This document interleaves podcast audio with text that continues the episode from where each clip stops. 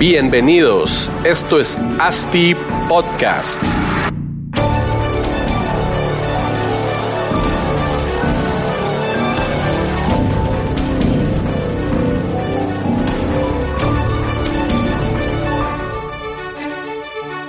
Hola a todos, les saluda nuevamente Marcos Penados, host, del podcast más escuchado en Latinoamérica sobre desarrollo inmobiliario. Hoy quiero pedirles un favor a todos los que nos están escuchando.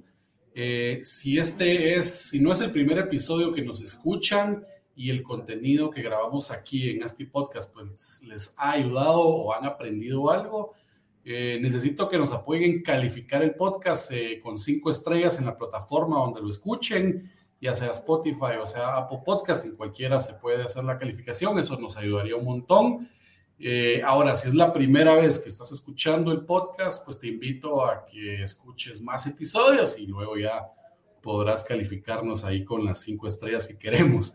Pero bueno, hoy estamos nuevamente listos para grabar un nuevo episodio. Hoy estamos virtual, ya que estamos eh, mudándonos de set y el set no, había, no estuvo listo para hoy, entonces estamos aquí grabando virtual, pero bueno, episodio número 56 gran chucha, ya son un montón de episodios y la verdad es que quisiera grabar más seguido para llegar al episodio número 100, creo que sería un buen, un buen milestone. Pero bueno, el 56 estamos hoy con un invitadazo, Ricardo Rodríguez, que es analista senior de Central America Business Intelligence, ¿verdad? Cavi, eh, bienvenido Ricardo, gracias por acompañarnos el día de hoy.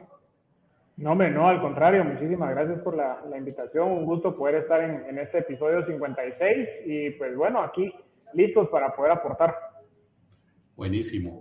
Tal vez antes de iniciar directo con el tema, quisiera, Ricardo, que nos contaras brevemente, pues, ¿quién es Ricardo? ¿Trayectoria? ¿En qué estás ahorita? Buenísimo, sí. Eh, bueno, Ricardo Rodríguez, ya desde, bueno, ya más de tres años eh, aquí en Central American Business Intelligence. Soy economista de profesión, estuve en la Agencia de Atracción de Inversiones del Ministerio de Economía, luego en, en Sports y eh, pues ahora ya de, analista senior aquí en CAVI, eh, graduado de la Landívar y con una maestría en, Economía Política en la London School of Economics. Y pues eso un poquito de mí. Buenísimo, ¿no? La verdad es que mucha experiencia tenemos hoy aquí en el, en el podcast. y cabal, aprovechando tu... Ajá, perdón.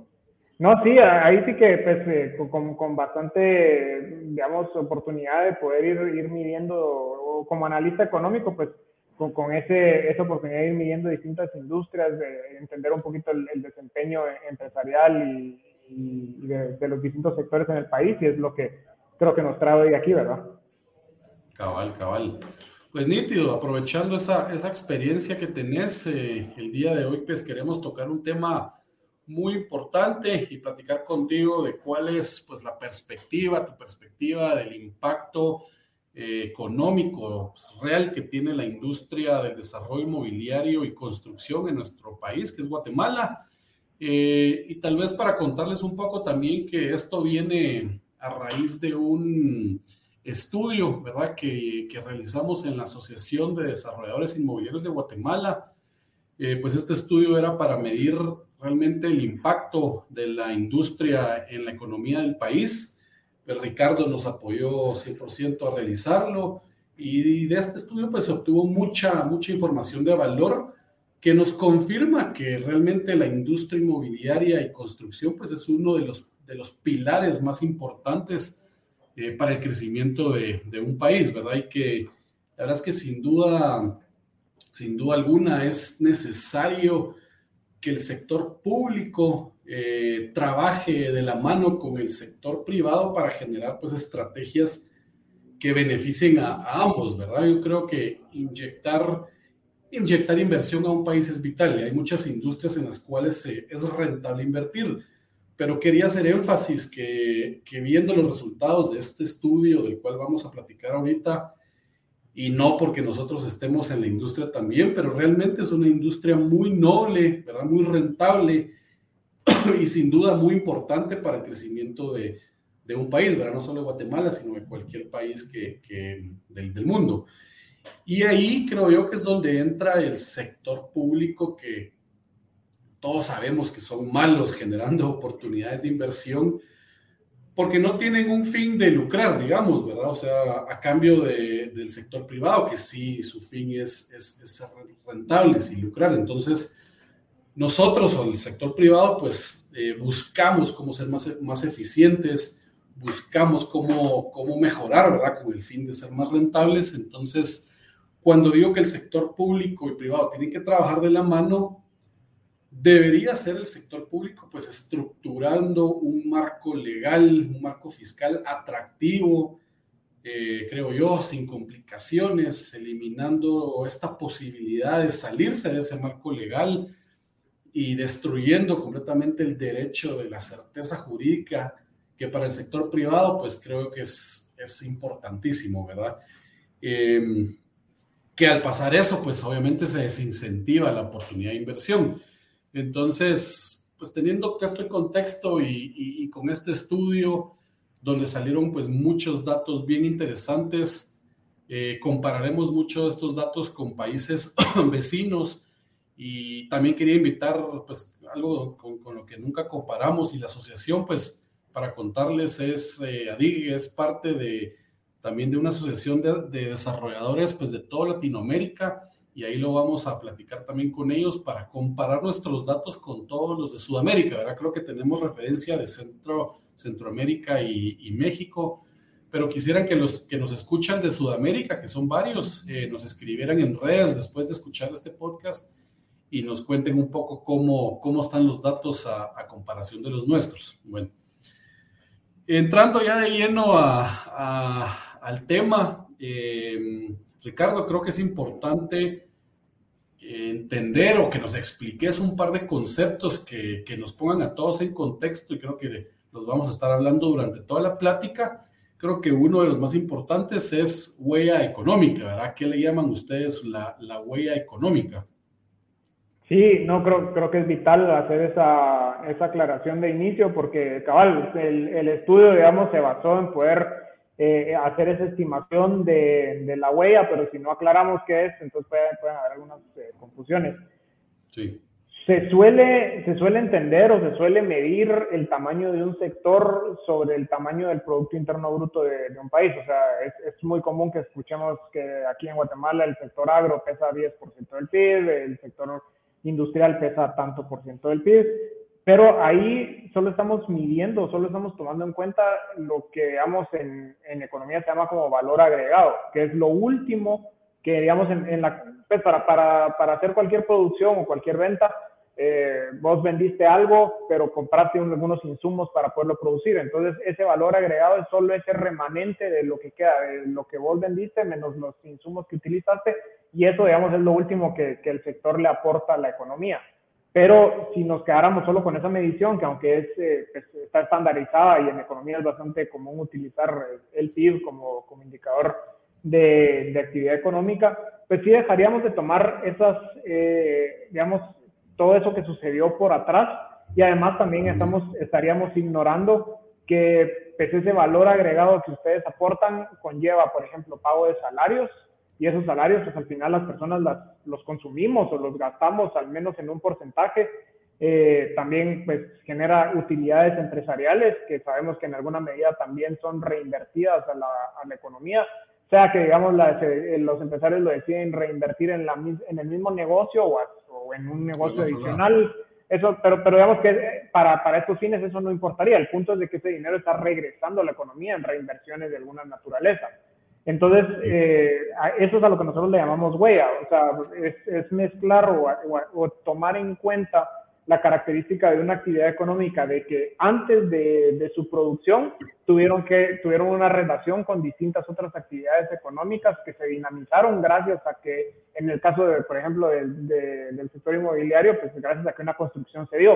Si esa construcción no se hubiera dado, no se hubieran comprado esos insumos y no hubiera habido ese dinamismo en los otros sectores.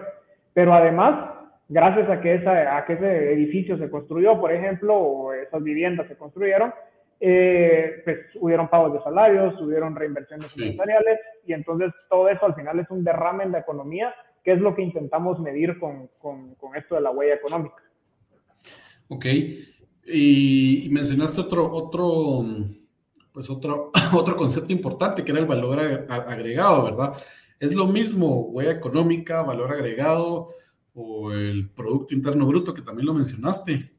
No, no, no, eh, son, son temas distintos. Eso es, eso es lo importante hacer la mención. Digamos, huella económica es ese concepto más amplio, valor agregado o PIB, que estos sí son conceptos equivalentes o digamos en, en economía se entienden como lo mismo. Eh, sí es, es, diferente porque eso, como te decía, solo mide esa parte o esa porción de lo último que una actividad económica le aporta a una sociedad o a una economía. Eh, en el caso de ustedes, pues es, digamos, es el edificio eh, construido restándole la compra de, materiales de construcción, restándole eh, incluso hasta los servicios financieros si lo tuvieron, si lo requirieron, o sea, todo lo que sirvió de insumo para la producción eh, del bien final que ustedes, que ustedes ofrecen, todo eso se resta. Entonces, solo, solo el valor agregado o el PIB solo es esa última parte que ustedes le, entregaron, digamos, al final a, la economía nacional. Y bien importante, y en el estudio ponías un ejemplo y, y, yo lo estaba, lo, lo, tropicalicé, digamos, para, para que se entendiera un poco y, nuestros, eh, nuestra audiencia pues entienda cabal al final. Decías que el valor agregado es el equivalente al Producto Interno Bruto, ¿verdad? Ese es el, al final el, el, el dato que, que todo mundo tiene en mente, ¿verdad? Entonces, para sacar el valor agregado, ustedes decían eh, bueno, que es, que, es muy diferente a, a la cantidad de mm, dinero que se factura, ¿verdad? No es, no es lo facturado, porque decías y ponías un, un, como que un flujo de tres empresas, ¿verdad? y en nuestro caso podríamos decir, eh, viene la empresa acerera que produce acero, ¿verdad? Y le cuesta, digamos que 100 mil quetzales, produce 100 mil quetzales en acero.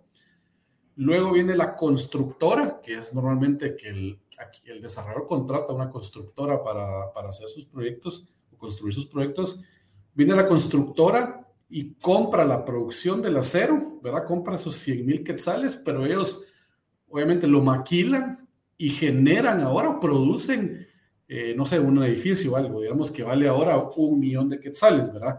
Ahí el valor agregado que en ese primer paso fueron la diferencia entre el millón de quetzales que la constructora generó y los 100 mil quetzales que, que compró de la producción de la empresa de acero, ¿verdad? Y por último estaría el desarrollador que contrata a la constructora, ¿verdad? Que, el, que compra, digamos, lo que produce la constructora, que es construcción, y digamos que ahora ellos, la, desarrolladora tiene un producto, un inmueble que vale 5 millones de quetzales, pongamos el ejemplo, pero a ellos les costó un millón de quetzales, que fue lo que, que lo que produjo la, la, constructora, entonces generaron un valor agregado de 4 millones en ese, en ese proceso entre la constructora y la desarrolladora, ¿verdad? Cuando se vendió, obviamente.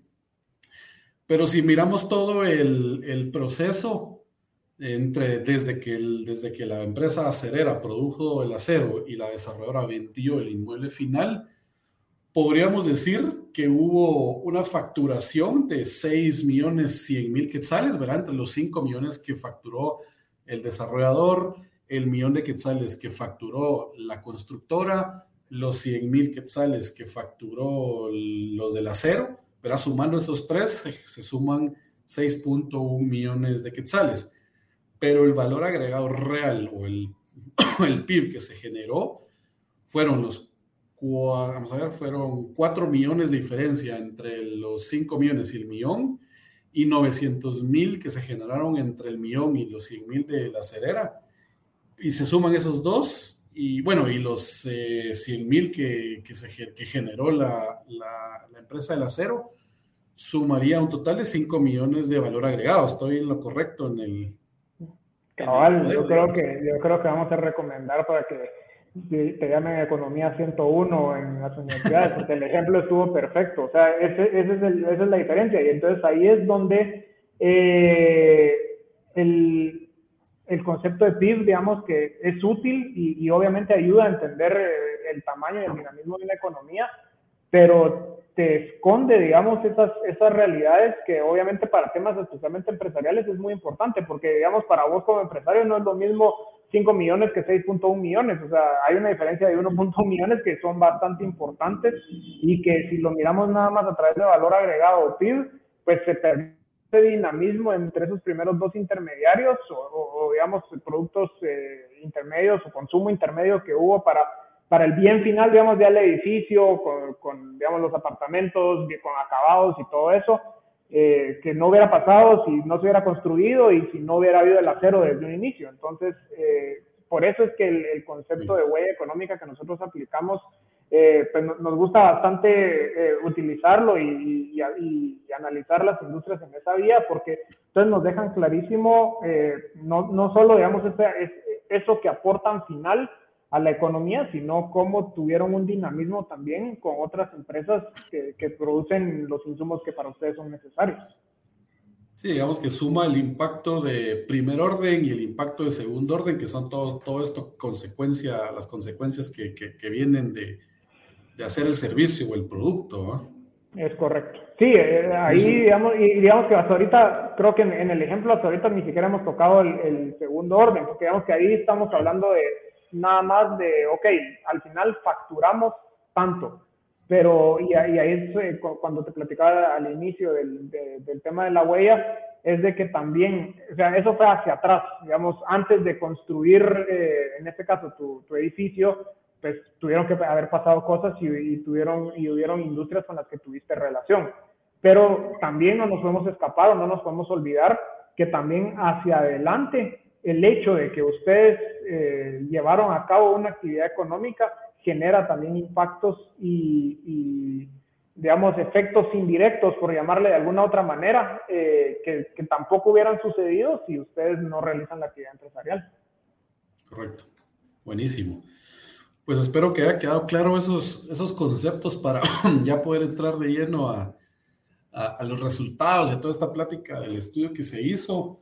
Y creo que sería bueno empezar, eh, bueno, diciendo que, que, según el estudio, la industria del desarrollo inmobiliario y construcción, pues ha venido creciendo de una manera muy, muy estable, ¿verdad? Creo que es un producto, la, pues la construcción y el desarrollo que van de la mano, que, siempre es, es, necesario, ¿verdad? Conforme vamos eh, urbanizándonos más y, vamos creciendo como población, pues es, es, un, es un bien, bien obligatorio, ¿verdad? Necesario, por lo cual creo que esa es la razón que aunque vengan pandemias y todo, pues ha venido, ha venido creciendo.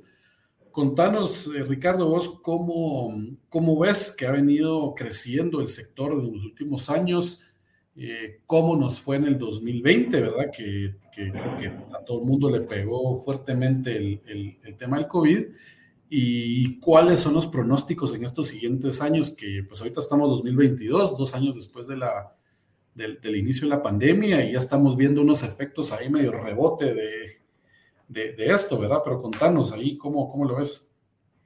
Pues de, inicio vale la pena mencionar que el, sector, bueno, y, aquí vale la pena también hablar un poquito de, clasificación o nomenclatura eh, internacional, llamémosle. Porque, eh, y, esto lo, digo porque cuando uno, o si alguien llegara a contrastar las, las cifras que vayamos a mencionar, Aquí estamos hablando de, la, digamos, de dos sectores como están clasificados en las cuentas nacionales del Banco Central y que siguen una nomenclatura internacional, que es el, sector de la construcción, obviamente restando la parte de construcción de obra civil, que eso pues no, no, es parte de su sector, sino más que todo el desarrollo inmobiliario o la construcción eh, eh, inmobiliaria, pero eh, esto por un lado, la parte de construcción, pero también en la nomenclatura de cuentas nacionales hay un sector de, el sector inmobiliario, de servicios inmobiliarios. Entonces, ahí lo que hicimos fue para este estudio mezclar ambos sectores como para poder tener toda la cadena, digamos, de, lo que ustedes eh, significan. Entonces, hago esta aclaración porque obviamente el, sector de construcción marca un, un, una cifra, un crecimiento y el sector de desarrollo inmobiliario otra, pero aquí lo estamos tomando los dos como uno solo. Y lo, interesante, y lo interesante es que este sector combinado es un sector que tiene un Producto Interno Bruto de alrededor de 73.400 millones de quetzales. Para, para, un comparativo internacional, para quien no nos esté escuchando de Guatemala, sino de otros países, casi eh, 10 mil millones de dólares eh, anuales de, Producto Interno Bruto. Para un Producto Interno Bruto de 83 mil, más o menos 83, 85 mil millones de dólares en total, pues pueden dimensionar que 10.000 es, es, es, casi un octavo de, de la economía eh, eh, nacional, ¿verdad? Y lo más interesante también es de que es un sector que viene creciendo en promedio e incluso tomando en cuenta el año 2020, que obviamente fue un año malo para toda la economía y el sector eh, no se escapó, es un crecimiento real promedio de 4.4% anual. Recordemos que Guatemala crece en alrededor entre 3 y no más de 3.5%. Entonces, es un sector que durante los últimos 6, 7 años ha venido creciendo en promedio casi un, punto, casi un punto porcentual por encima de lo que viene creciendo el país. Entonces, obviamente es uno de los sectores eh, líderes y que vienen impulsando el, el, crecimiento de la, de la economía, ¿verdad? De hecho, solo para, para poner...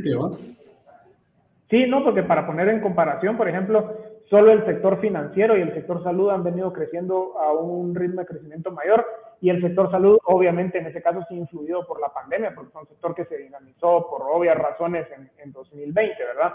Pero digamos que quitando ese sector que, que tiene un, factor coyuntural muy importante, pues solo crecen por encima, por debajo del sector financiero. Entonces, pues obviamente es uno de los motores de crecimiento del país. Sí, súper. ¿Y, y, cómo ves los pronósticos para, para el sector en estos eh, siguientes años?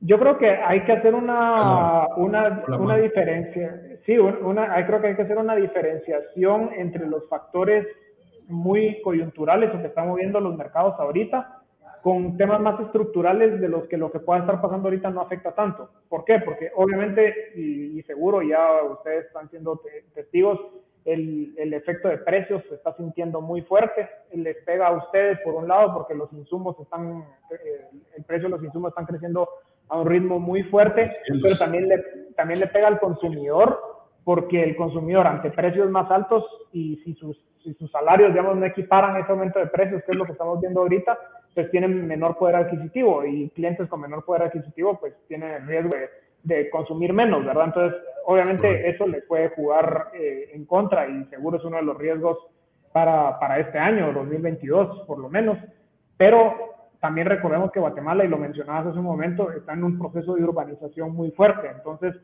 eh, y eso, digamos, se escapa un poco de la, de la, o de la pandemia o del efecto de precios ahorita, sino en la transición demográfica hacia, hacia mayores niveles de urbanización, pues sin duda es, un, es una oportunidad que no se termina este o el otro año, sino creo que es una transición que vendrá por lo menos los siguientes 10 años. Y si a eso le sumas el ingreso de remesas, pues también en el interior va habiendo algunas potencialidades eh, importantes también porque de, aunque los precios estén subiendo, pues las remesas están creciendo 30, 32%, entonces eh, también hay una oportunidad por esa vía. Entonces creo que hay, hay, una combinación de factores, algo muy peligroso en el muy corto plazo, pero tendencias que, que no se destruyen o que, que, que digamos que, lo que está pasando ahorita no probablemente no lo muevan, que pues, le generan oportunidades a ustedes, especialmente fuera del área más metropolitana.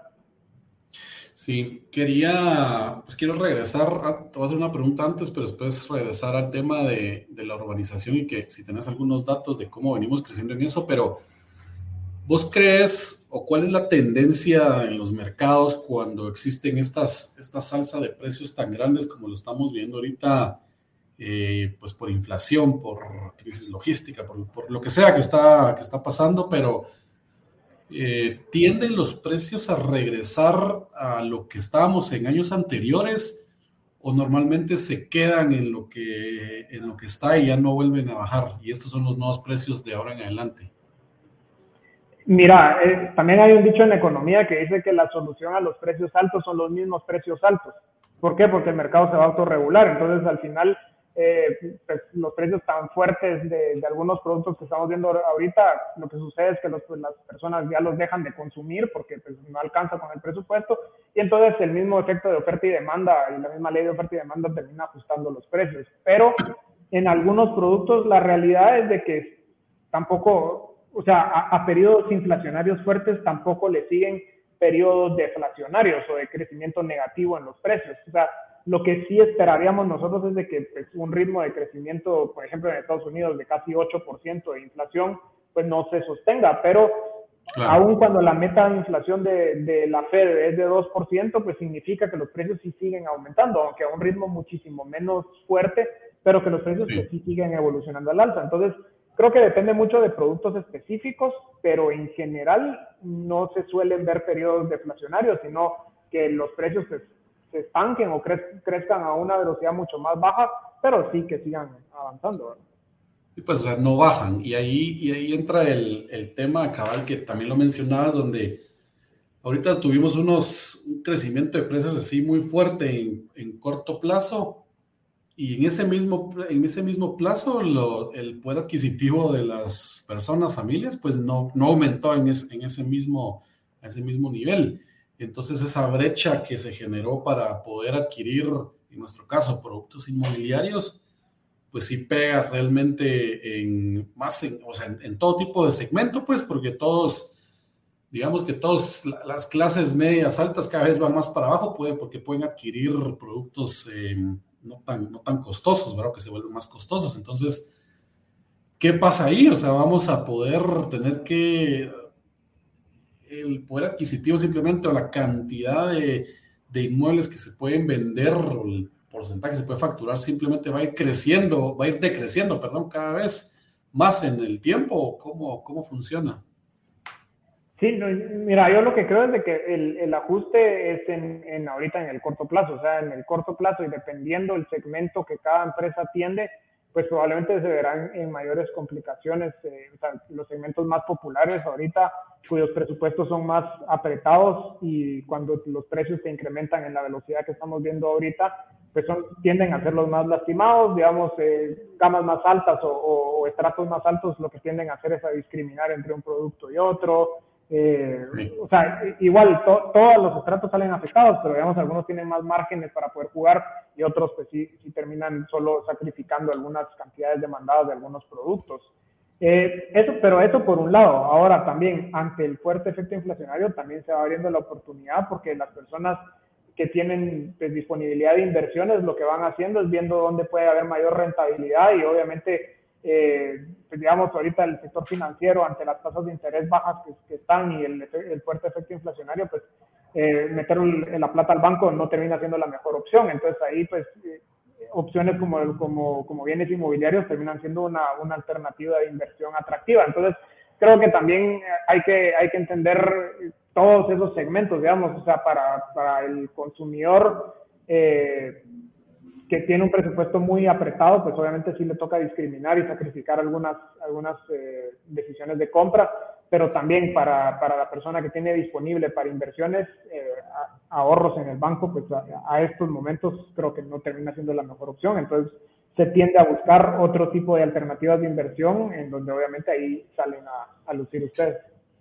Sí, yo creo que en, en, efectos del cliente final que quiere comprar un, un inmueble y, su capacidad adquisitiva pues es, es menor, lo que tiende a hacer es que los productos necesitan ser más pequeños, ¿verdad? Para que, o sea, lo que antes comprabas, comprabas con tu capacidad adquisitiva 80 metros cuadrados, ahora vas a poder comprar 70 metros cuadrados, ¿verdad? Eso nos, nos obliga a tener que hacer productos más, más pequeños, lo cual también tiene sus complejidades según eh, pues las normativas y la demanda, ¿verdad? Que, que uno de, los, de las complejidades más, más difíciles en, en desarrollar productos pequeños es el, el, bendito parqueo, ¿verdad? Que aunque sean 80 o 70, necesitan la misma cantidad de parqueo y entonces se vuelve, se vuelve ahí un conflicto de, de, precio porque el parqueo es caro, ¿verdad? Y siempre necesitan parqueo, pero en menos metros cuadrados se, se diluye menos, entonces se vuelve se vuelve complicado. Entonces, es un panorama difícil que obviamente, como decís, el mercado se regula y, obviamente hay que buscar la forma de, eficientar, de innovar, de buscar productos que van acorde al, segmento que uno, que uno está buscando, ¿verdad? Pero la verdad es que sí, sí ha estado, ha estado complicado. Y me gusta mucho lo que decís también, que es una duda que me hacen a mí muchos de, de inversionistas que quieren entrar a proyectos inmobiliarios que dicen, ¿será que es buen momento para invertir ahorita? ¿Vos qué les dirías a ellos? Ya respondiste un poco, pero ¿qué les dirías si es buen momento para invertir? Pues eh, creo que lo que sí hay que evaluar también es, es, es la saturación eh, en el, en el, mercado para ciertos, eh, para, para, ciertos estratos, digamos, de lo que ustedes atienden, porque al final, pues para un inversionista entendería que el objetivo es luego poner y, poder rentar, digamos, ese, o sea, utilizarlo como una inversión, ¿verdad? Entonces, esa parte, digamos, sí creo que hay que prestarle un análisis muchísimo más detallado Pero en la parte de tengo dinero disponible y lo quiero invertir, pues, obviamente, y, no es que no me guste el sector financiero, pero pues ante, ante las tasas de interés, digamos, la expectativa de retorno que hubiera con una inversión inmobiliaria pudiera ser más alta que, eh, no sé, digamos, en un fondo a plazo fijo, la tasa de interés estará en no más de 3, 4%, aún si se invierten en, en bonos del tesoro del gobierno, es una tasa de 6%, entonces si, el, si la expectativa de que el proyecto inmobiliario puede dar una rentabilidad por encima de ese 6%, pues eh, creo que la, la, oportunidad ahí, ahí está, ¿verdad? Sí, seguro. Lo único es que es eh, a un mediano plazo, ¿verdad? Un proyecto inmobiliario son tres años, cuatro años y un poco la, la mentalidad de, esperar tres años es complicado. Pero, pero sí, al final el rendimiento anual de un, de un proyecto inmobiliario y también analizando el, en el espectro riesgo-rendimiento de todas las oportunidades de inversión que existen en, en el mercado capitales, pues creo que es, que es el, el, activo que mejor parado está entre, entre todas, ¿no crees?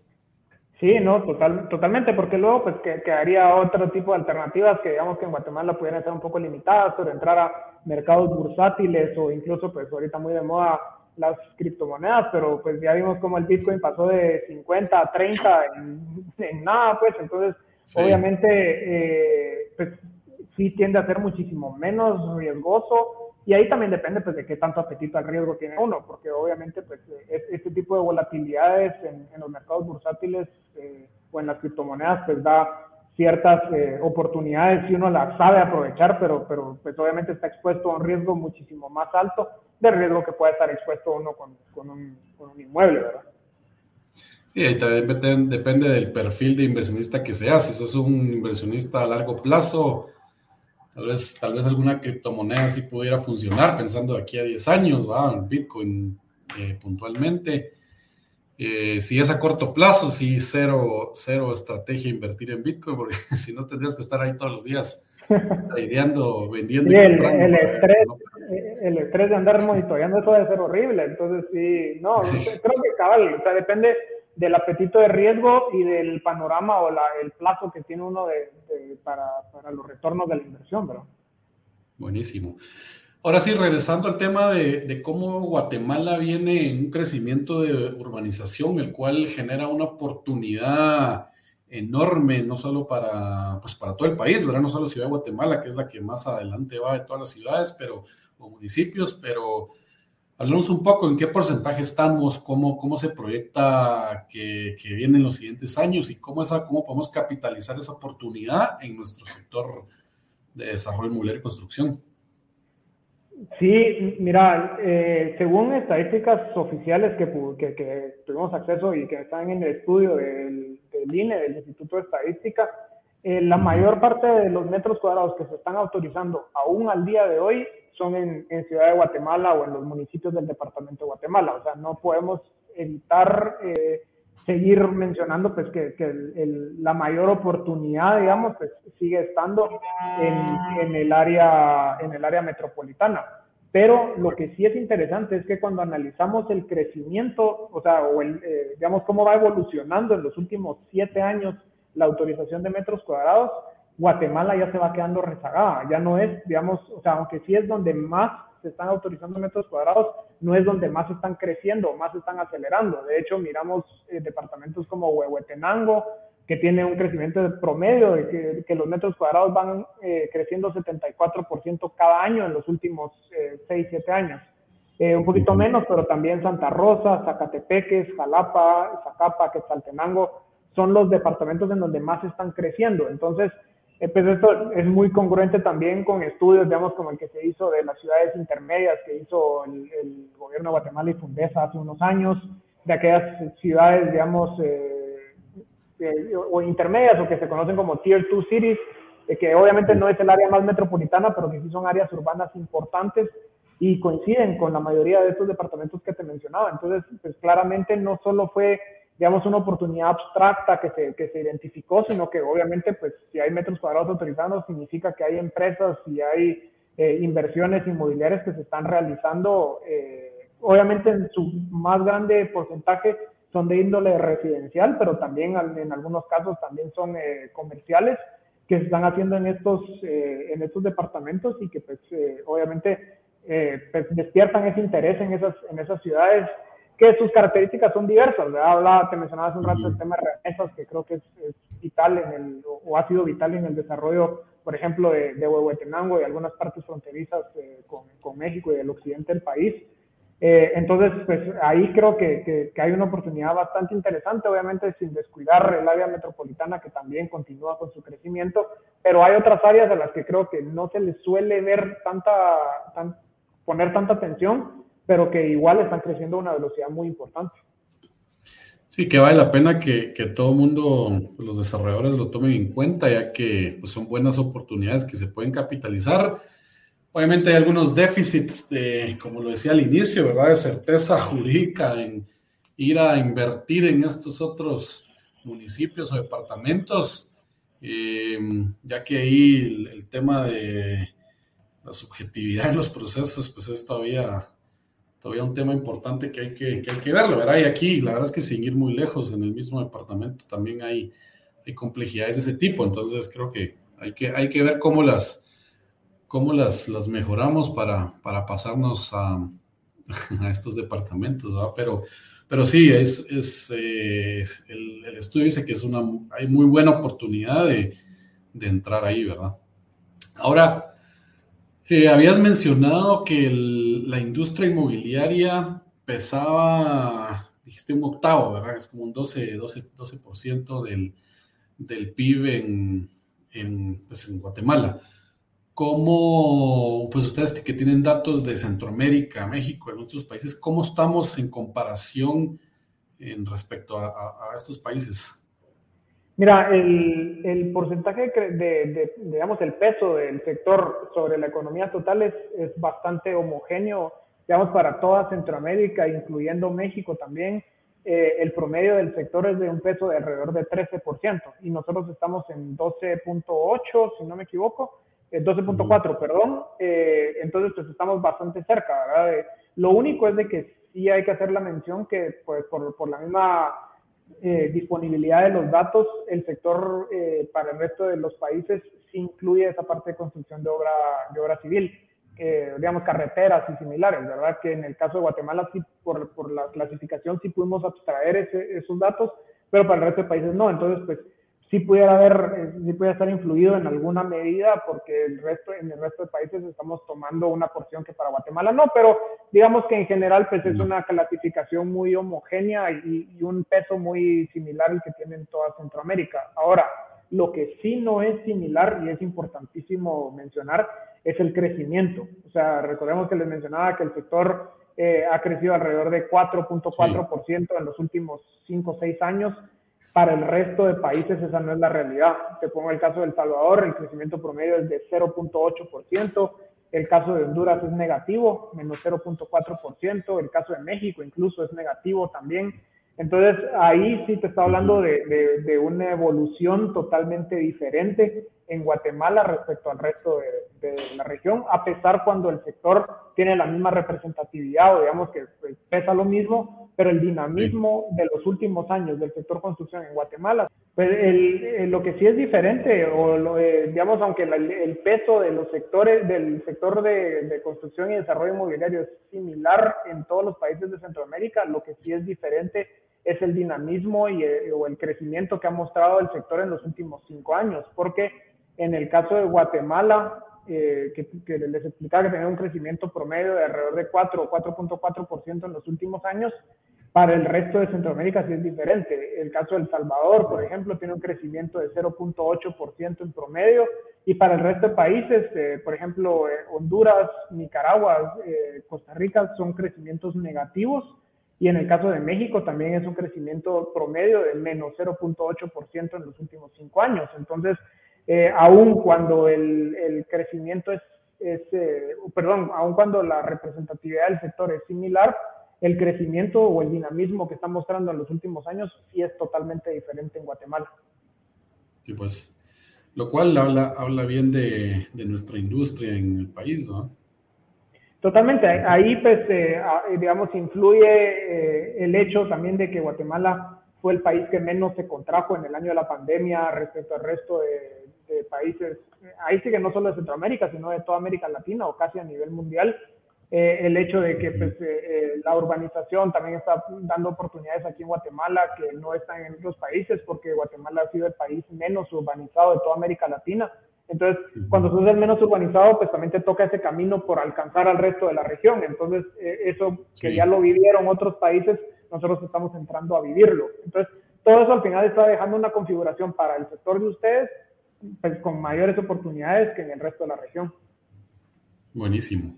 Ahora hablemos de, de la huella económica y uno de los resultados del estudio indicaba que la huella económica total del sector desarrollo y construcción representaba el 25.3% del PIB. Eso significa que uno de cada cuatro quetzales, ¿verdad? Por ser 25%, que circulan en la economía de Guatemala, proviene de nuestro sector. ¿Es correcto, como lo digo? Sí, eh, digamos que o provienen o de alguna manera están relacionados con el sector. O sea, sí es totalmente cierto. Uno de cada cuatro quetzales que, que circulan en la economía o fueron porque a le pagaron a su, a su cadena hacia atrás, o fueron porque ustedes pagaron salarios o porque reinvirtieron utilidades, pero directa o indirectamente tienen que ver con el sector de desarrollo eh, y construcción inmobiliaria. Buenísimo. Otras, otras métricas que, que salieron del estudio bien interesantes es, eh, porque lo pasamos por, a metros cuadrados, ¿verdad? ¿Cuánto, cuánto se generaba en, en, huella económica, en impuestos, etcétera, etcétera, por metro cuadrado desarrollado y qué tiene, cuál es el impacto. Quería que lo, que lo mencionáramos porque, porque al final dimensionar todo esto de la huella económica y 73 mil millones de quetzales o 10 mil millones de dólares, pues son, son números estratosféricos y bajándolo un poco más a lo que nuestra industria está acostumbrada, que es decir, un metro cuadrado, ¿cuánto genera? No sé si tenés ahí los datos de, de lo que sacamos, de lo que se sacó, pues, que, que, cada metro cuadrado generaba, generaba en web económica, en impuestos, en salarios, eh, que también era importante, y, cuántos, una métrica súper importante, cuántos empleos directos generaba el, pues, nuestra industria. Sí, eh, mira, fueron distintas, distintas mediciones. Eh, eh, primero, digamos, y regresando al tema de, huella económica, cada metro cuadrado generaba una huella económica de 45 mil quetzales. Eh, 45 mil quetzales, estamos hablando, son que más o menos un poquito más de, de 5 mil dólares por metro cuadrado en, huella, en huella económica. Y aún tal vez más importante es, es el tema de empleos cada 10 metros cuadrados, eh, eh, eh, digamos, obviamente todo esto son, son estimaciones promedio o parámetros, ¿verdad? Pero en, promedio, cada 10 metros cuadrados de construcción implican la generación de un empleo directo.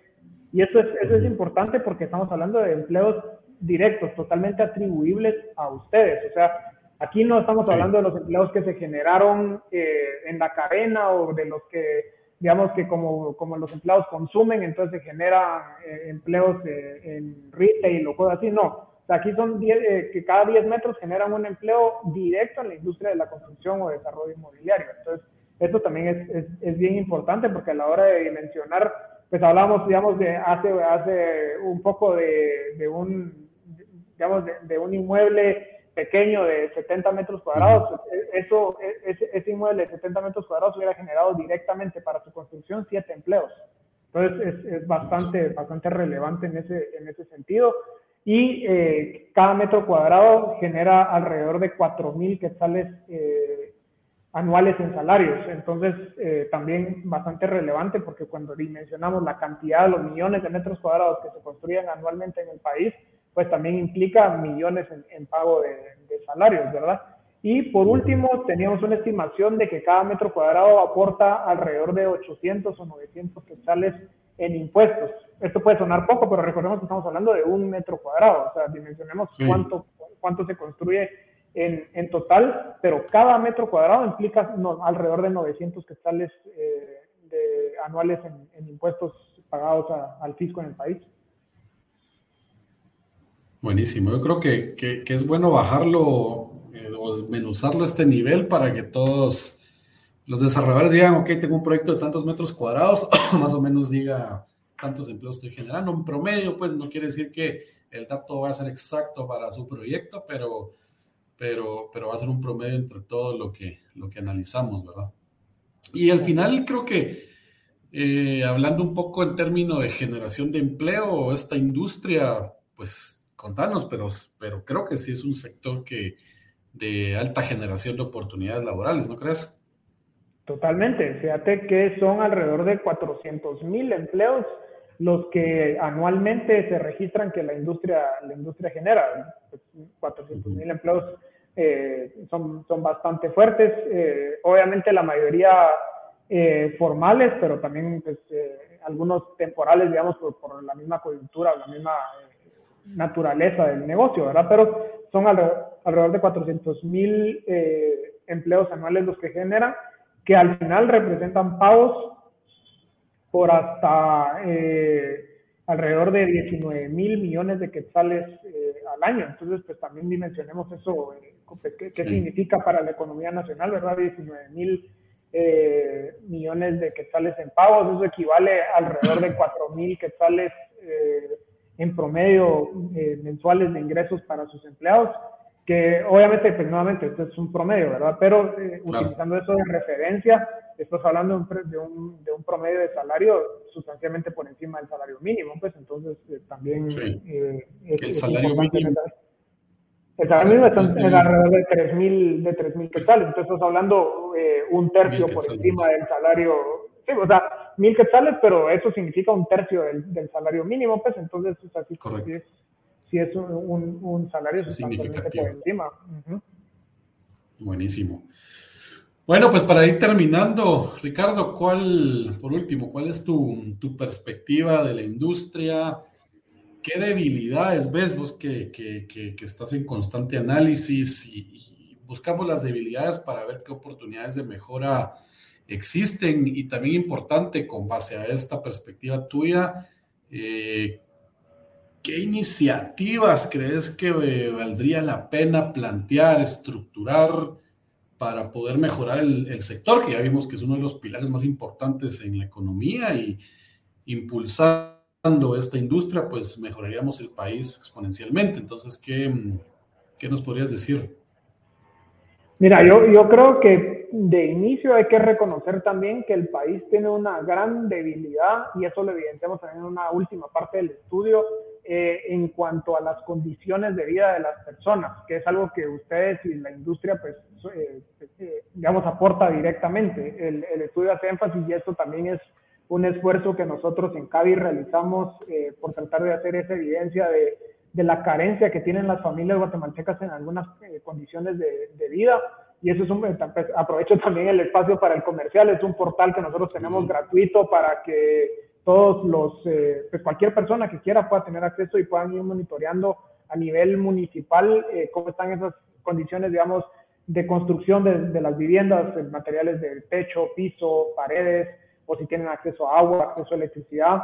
Y entonces creo que eso es una debilidad muy fuerte, que digamos, o sea, no es debilidad de la industria, pero es una debilidad del país, que, es una realidad, que es una realidad al que la industria se enfrenta y que también puede pues, tener esa, esa bondad o esa potencialidad de ir solucionando, ¿verdad? Entonces creo que ese es un tema muy importante que, que tenemos que prestarle atención y que creo que la, la industria de, construcción y desarrollo inmobiliario se ve directamente relacionada. Ahora, ya más a temas de cómo de, de qué se viene para la industria, creo que, lo, que una de las cosas que se viene fuerte es, eh, por un lado, el tema de precios, que ya lo hablamos ahorita, pero que es una realidad y, que puede ser uno de los retos más fuertes para, para este 2022 y probablemente 2023 también.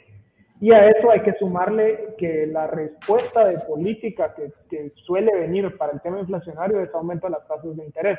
Y entonces, digamos, al tema de la desaceleración de la demanda por tema precios y meterle aumento a las tasas de interés, entonces pues es una complicación adicional para quien quiera comprar una vivienda, que generalmente pues, viene financiada por el sector bancario, ¿verdad? Entonces, eh, ahí hay, creo que hay, hay, otro reto al cual prestarle atención, porque ya, pues, de hecho, en Estados Unidos ya la Reserva Federal ya subió la tasa por eh, en primera ocasión desde 2018 Creo que aquí en Guatemala no va a ser tan inmediato. Eh, sin, conocer las discusiones al interno, digamos, de la Junta Monetaria, pero eh, intuyendo que el instrumento por el que se reacciona con la tasa de interés es la inflación, y la inflación en Guatemala sí está controlada porque están alrededor de 3%, entonces no, no habría la necesidad de reaccionar ahorita inmediatamente, pero al final es una tendencia que estamos viendo a nivel mundial, bancos centrales, eh, las primeras economías ya lo hicieron, eh, aquí para ponerlo en contexto, Costa Rica, Colombia, México, República Dominicana ya subieron tasas,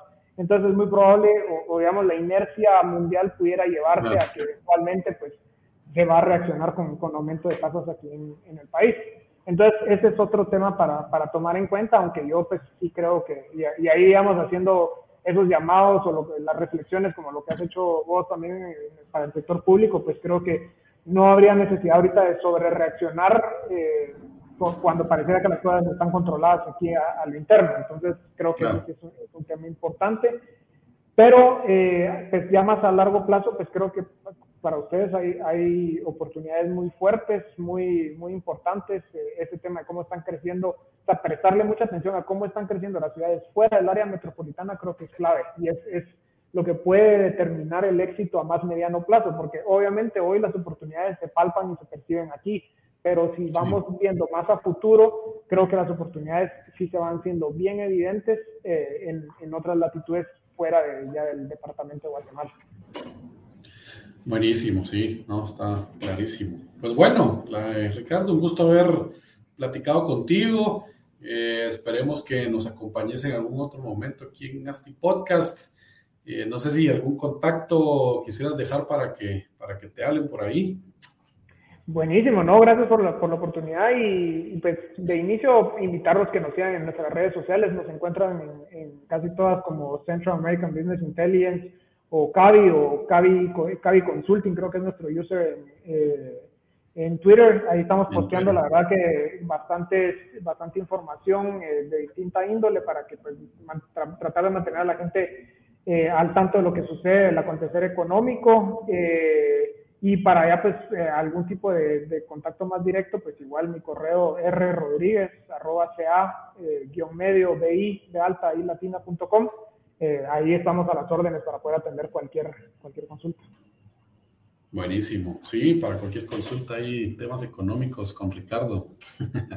Está bueno, pues muchas gracias a todos, especialmente a ti, Ricardo, a todos por haber llegado hasta, hasta el final de este de este episodio. Les recuerdo que nos sigan en nuestras redes sociales. Les recuerdo también que compartan este contenido en sus redes, califíquenos en Spotify, califíquenos en Apple Podcast y, nada, pues sigan escuchando en los siguientes episodios de, de Asti Podcast y muchas gracias a todos. Un saludo. Chao. Nos vemos.